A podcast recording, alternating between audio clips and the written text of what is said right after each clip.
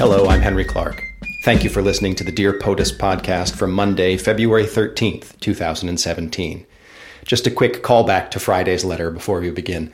The full Senate vote to confirm Steven Mnuchin for Secretary of the Treasury is scheduled for this evening. So if you've not yet called your senators, please do so and let them know you oppose his confirmation. The bulk of today's letter is taken directly from the ACLU's action page. I'm signed up for their email alerts, and this one came into my inbox over the weekend.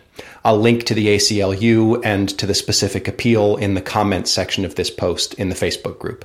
So, today I mailed the following letter to the White House Dear President Trump, I have the deepest respect for your office, but no respect for you as a man or as a leader.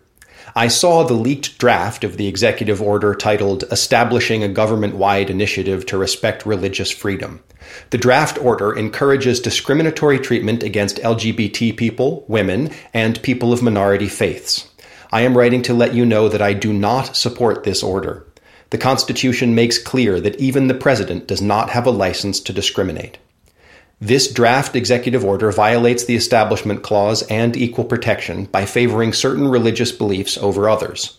It funds, authorizes, and promotes religiously motivated discrimination against same sex couples, transgender people, and people seeking reproductive health care.